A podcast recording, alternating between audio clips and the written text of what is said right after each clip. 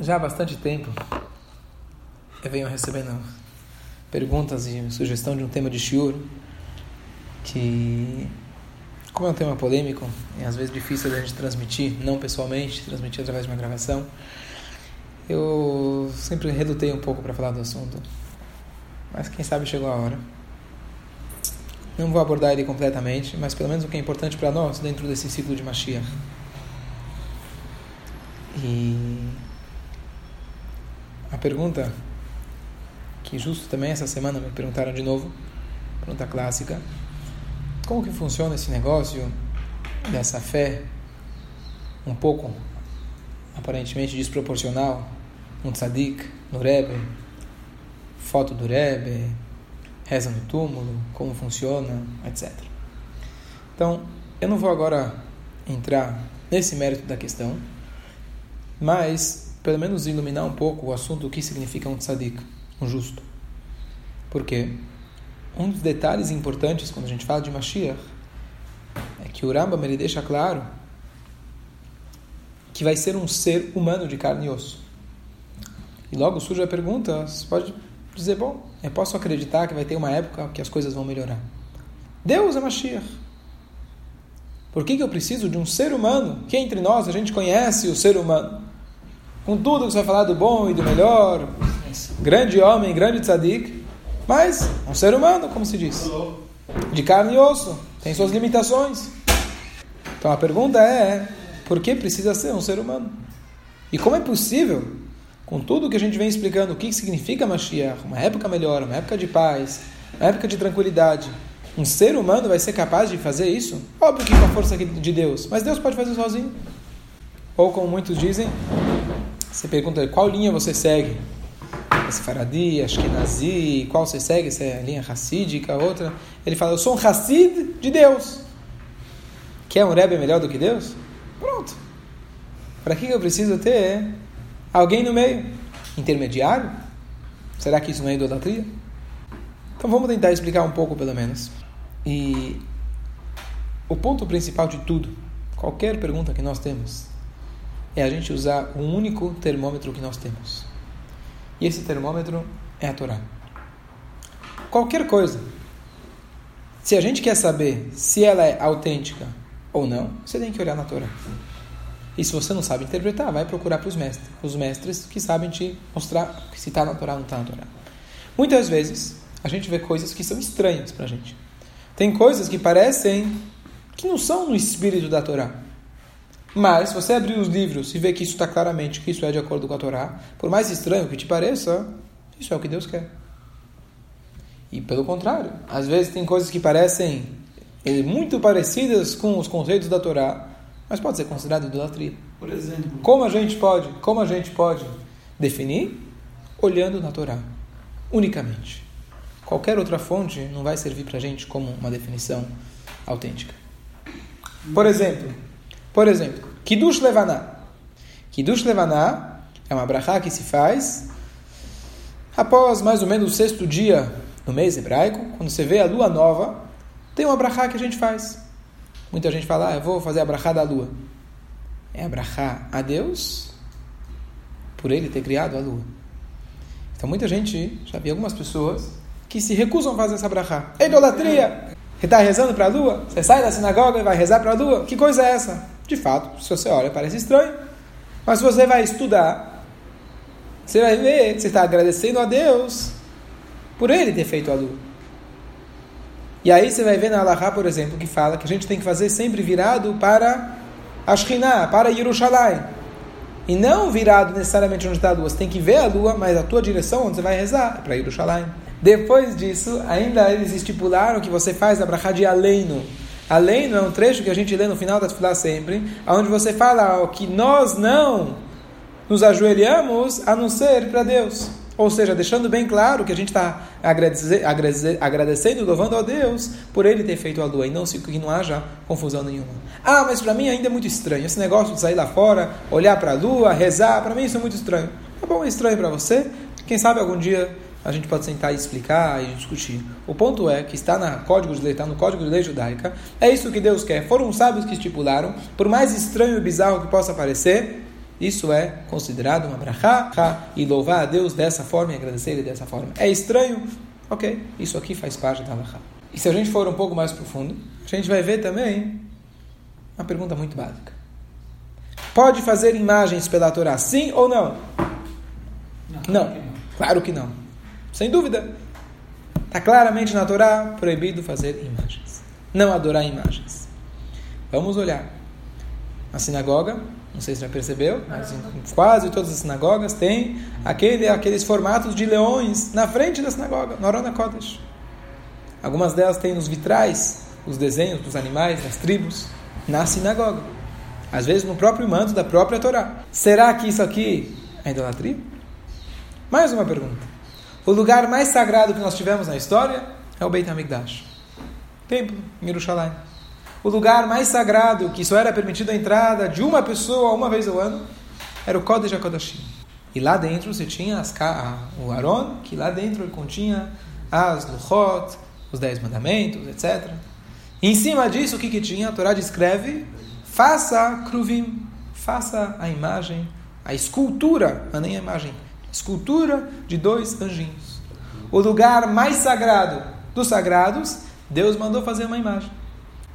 Estranho, né? Deus mandando fazer imagem, está no lugar mais sagrado, lá você tem uma escultura de dois anjinhos, literalmente. Dois anjinhos. Você reza para os anjinhos? Então, antes da gente chegar na resposta, ponto aqui que eu quero trazer é que não é porque parece estranho é que é proibido. O nosso único termômetro não é o meu feeling, o meu termômetro é saber se isso é da Torá ou se isso não é da Torá. Se a gente for pensar de maneira mais ampla, para que, que eu preciso de uma sinagoga? Deus mandou fazer o Beit HaMikdash, Deus mandou fazer um Mishkan, um templo. Deus não está em todo lugar? Você não pode se comunicar com Deus na parede da tua casa? Aqueles caras que acordam tarde se perguntam onde você rezou hoje. Ele falou no cótel. Não, o cótel é a parede, na parede de casa. Não foi na sinagoga, rezou no cótel. É, no muro das lamentações. Por que você precisa de um cótel? Por que você precisa de um Beit HaMikdash? Reza em casa. Deus, você não acredita? Fé básica, Deus está em todo lugar, Deus não te escuta. Só deixando mais claro ainda, eu já falei alguns shurim sobre um livro que chama Think Jewish, o autor Rabino Posner, já falecido. Ele traz um ponto muito importante, que é esse, na verdade, um dos grandes erros, como a gente já falou semana passada, de várias formas, sobre as noções erradas que a gente tem sobre a Torá. Comum que a gente aprende dos povos, nossos vizinhos, antes da gente olhar o autêntico. Quando a gente, quando a gente ouve falar a palavra Messias, a gente já ouviu na rua a palavra Messias, a gente já viu no táxi, pra, ele está voltando, está chegando. Ah, a Torá também tem, né? A Torá também tem, poxa, o judaísmo também tem, né? Tudo veio da Torá. Só que a gente está acostumado, a gente às vezes, pela nossa convivência, a gente acaba conhecendo as coisas de maneira distorcida do original, e quando você vai ver o original, tua visão já está distorcida. Então a gente tem que voltar ao original, voltar à Torá. Então a pergunta é: para que você precisa de uma sinagoga? Por que você vai rezar no Kotel Amaravi, que sem dúvida nenhuma lá é um lugar especial, um lugar diferente? A resposta é de que nós temos, por exemplo, no corpo humano, vários órgãos. Um deles é o nariz. Com o nariz você tem o olfato, você sente o cheiro. Quando você sente um cheiro forte, agradável, quem está sentindo o cheiro? Você, como um todo. Mas você está sentindo esse cheiro através do nariz. Um outro exemplo. Onde está a energia? Onde estão as ondas da informação, eletrônicas? Estão em todo lugar. Estão presentes em todo lugar. O que, que eu preciso para conseguir falar no celular? Eu preciso de um aparelho que ele consegue captar essas ondas que já estão presentes. Ele consegue concentrar essas ondas e transformar, transformar isso em voz, transformar isso em vídeo, WhatsApp, o que for. Então Deus está presente em todo lugar. Mas existem lugares aonde o cheiro passa através dele. As nossas rezas passam através do Beit HaMikdash, através do Kotel. Existe um lugar onde a energia é mais aparente. A energia está presente em todo lugar. Deus está em todo lugar. Mas existem lugares onde Deus especificou, ele fixou e falou: olha, nesse lugar eu estarei mais aparente e mais acessível. Estou em todo lugar, mas tem lugar que eu estou mais acessível. E esse é o Beit HaMikdash. Isso é uma sinagoga. Então, em espaço, existem espaços que são mais propícios para a gente conseguir sintonizar, a gente conseguir acessar essa energia. É o nariz, é o celular, é a sinagoga. Da mesma maneira que você tem em espaço, você tem em tempo. Qual é a diferença do Yom Kippur para o resto dos dias? Porque só Yom Kippur você pode falar com Deus? Só o Yom Kippur ele aceita ativar? Qualquer dia você pode, você não acredita que se bate no coração, de maneira sincera, Deus perdoa. É óbvio que Deus perdoa qualquer dia, se for sincero. Mas existe um tempo, um tempo que ele é mais apropriado, ele é mais acessível. Você tem um canal mais direto.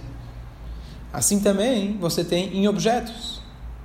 Tem objetos que são sagrados. Por que você beija uma Torá?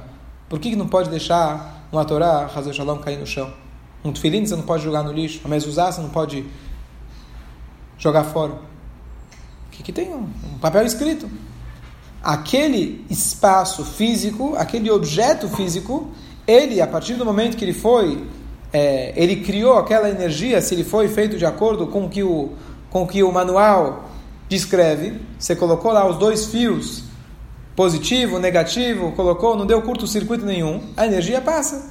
Se a energia passa, existe algo acontecendo. Invisível, sim, mas existe naquele objeto algo diferenciado. Você não pode jogar no lixo. Assim também existe em pessoas.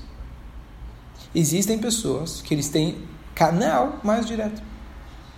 De maneira geral, qualquer criatura de Deus tem um canal com Deus.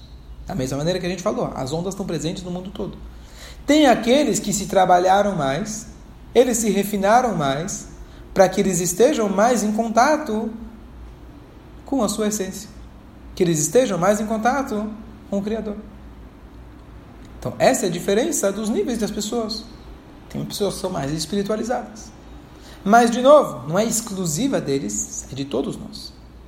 Então, quando uma vez alguém perguntou de uma pessoa que estava muito revoltada, ele falou: Eu não entendo porque o meu rabino, o cara que eu conheço, ele tem tantas fotos do Rebbe na parede dele.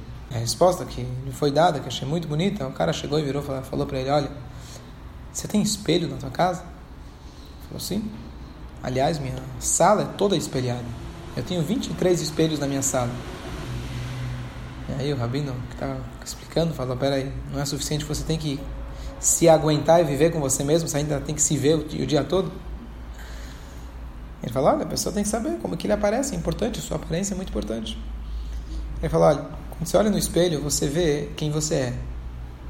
Teu ego, tua vaidade, teu nervosismo, tuas espinhas, teus cabelos brancos. Que, que te importa se aquele homem ele tem na sala dele um espelho que não mostra para ele quem ele é, mas mostra quem ele pode vir a ser? E esse é o papel de um tzadik na Torá.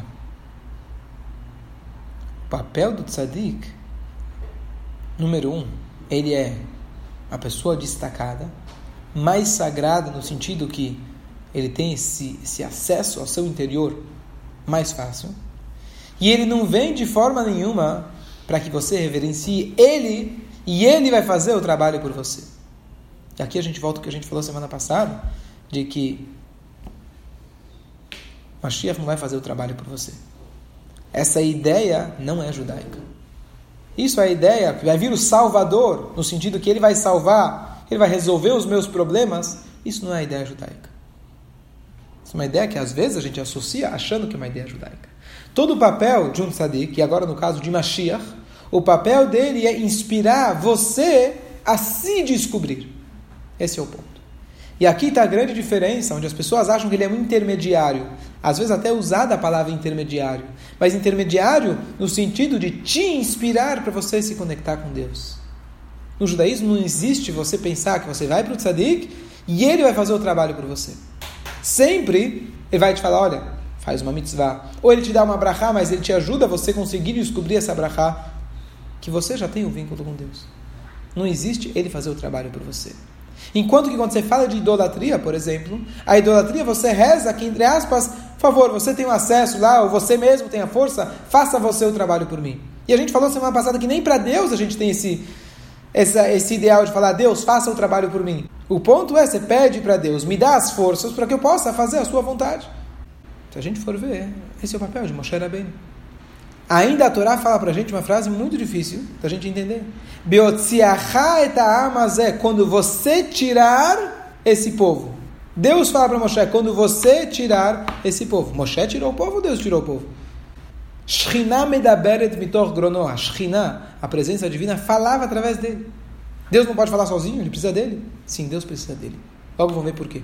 Mas a gente vê na, na Torá claramente que existe um conceito de intermediário, não no sentido de intermediário como se entende popularmente, que é alguém que vai fazer por você, ou ele vai conversar com Deus por você, mas sim intermediário, que como a gente vê, por exemplo, quando Deus falou os primeiros dois mandamentos, e aí o povo não aguentou, era muita energia, pediram, Moshe, faz o favor, transmita para gente.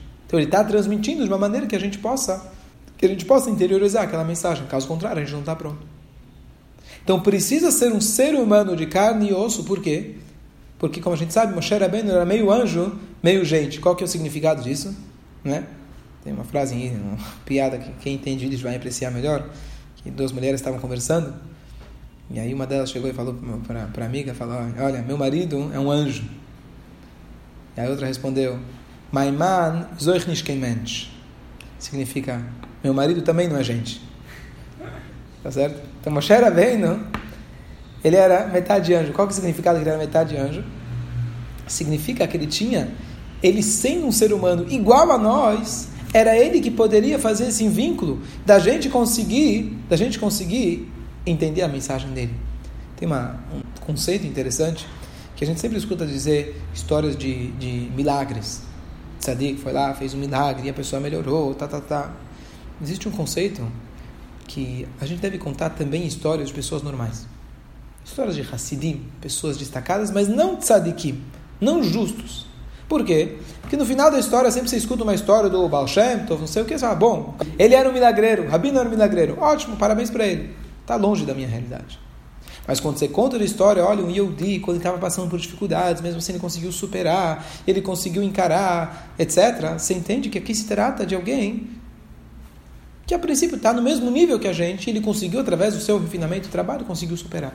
Então, assim, a mesma coisa quando a gente fala, é fácil a gente falar de Deus ou de anjos, mas Deus, com a sua, é, com a sua inteligência infinita, ele colocou para a gente um ser humano de carne e osso, que esse é o papel dos tzadikim, de todas as gerações, que não é só Moshe Rabbeinu, assim continuou com Yoshua e os líderes das tribos e os líderes que a gente teve ao longo de toda a história, o papel deles é mostrar para nós como servir a Deus da melhor maneira possível e a gente olhando ele, falando, olha, ele também come, também dorme, também é um ser humano, a gente consegue criar esse vínculo.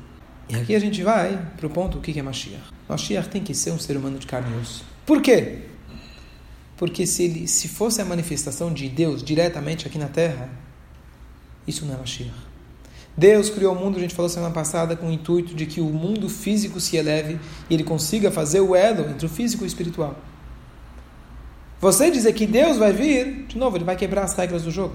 Não é para isso que Mashiach vai vir. Não é para isso que ele criou o mundo. Isso já existe nos mundos, as esferas celestiais. Deus está lá presente, acabou. Não precisa de Mashiach. Toda a ideia do mundo é que nós, como seres humanos de carne e osso, a gente vai conseguir, com as nossas limitações, se superar. Então, a expressão disso tem que ser um ser humano. E da onde a gente vê isso na Torá? Comentei logo nos primeiros shurim de que tem três alusões a Mashiach na Torá. E uma delas é aquela profecia de Bilam. Bilam foi aquele homem que foi contratado pelo Balak para amaldiçoar o povo judeu. E por mais incrível que pareça, que não era um judeu, a sua nevoa, a sua profecia era paralela de Moshe Rabbeinu, apesar dele ser um perverso. E não só isso, todas elas foram registradas na Torá. A Torá, na verdade, quem está dizendo é o Bilam. O Bilam está sendo o canal na qual Deus escolheu para revelar a profecia. E o que, que ele fala lá? Tem várias frases, vários psukim, quando ele vai descrever o que vai acontecer com o povo judeu no futuro. Mas basicamente ele faz, é, são psukim, é, com palavras muito bonitas, difíceis até de traduzir, mas onde ele está fazendo uma alusão a duas épocas. A época de, de David Ameler, o primeiro dos reis que vai de fato guerrear, David não era o primeiro, mas o rei que realmente vai revolucionar e vai propiciar eventualmente a paz para o povo judeu, vai destruir os inimigos, etc. E paralelamente ele está falando de Mashiach. Ou seja, a gente vê claramente que se trata de dois reis. E aliás, de onde surgiu a palavra Mashiach? Mashiach. Mashiach vem do conceito que existia antigamente, quando se vai é, é, designar um rei para ele ser o rei. Então ele tinha que ser ungido. Se passava um óleo, óleo especial nele, e dessa maneira ele recebia Hoje você entrega o diploma quando alguém se forma, a pessoa tem que colocar aquele chapéu, né? tem algumas cerimônias. A cerimônia que era feita era, ele se passava nele esse, esse é, se untava nele, untava ele com aquele, com esse shemen especial, com esse óleo especial. Então, Mashiach, de fato, significa o rei ungido. Vai ser um rei de carne e osso. E concluir com as palavras do Rambam, onde ele diz: Quem então vai ser Mashiach? Quem que é uma pessoa propícia para ser Mashiach? Então ele fala o seguinte: se levantar em algum momento um rei que ele é número um descendente da casa de Davi, estudioso da Torá, se ocupa com os mitzvot, igual ao seu antepassado Davi da Melech, conforme a Torá escrita, que é a Torá oral. E ele vai, vai incentivar o povo para se fortificarem na, na Torá e ele vai guerrear as guerras de Deus. Vai discutir talvez em outro momento o que significa guerrear. Não necessariamente é uma guerra, literalmente, mas ele vai lutar as lutas é, em prol da Torá e de Hashem. Isso é uma rescat shomashia. Rescat significa uma, vamos dizer assim, não é mais que uma probabilidade. É uma, é, não é certeza, mas é quase certeza. É uma grande probabilidade. Hazaká. Já tem uma grande chance que ele é Mashiach. E se ele isso é se ele começou a fazer isso, mas se ele conseguiu fazer isso e ele ganhou essa batalha e ganhou dos inimigos que estão ao seu redor e ele construiu o Beit Hamikdash no seu lugar, ele conseguiu reunir o povo de Israel, Areis é Mashiach Bevadai, esse é o Mashiach com certeza. E é ele que vai conseguir é, direcionar o mundo para que todos sirvam a Shem Echad.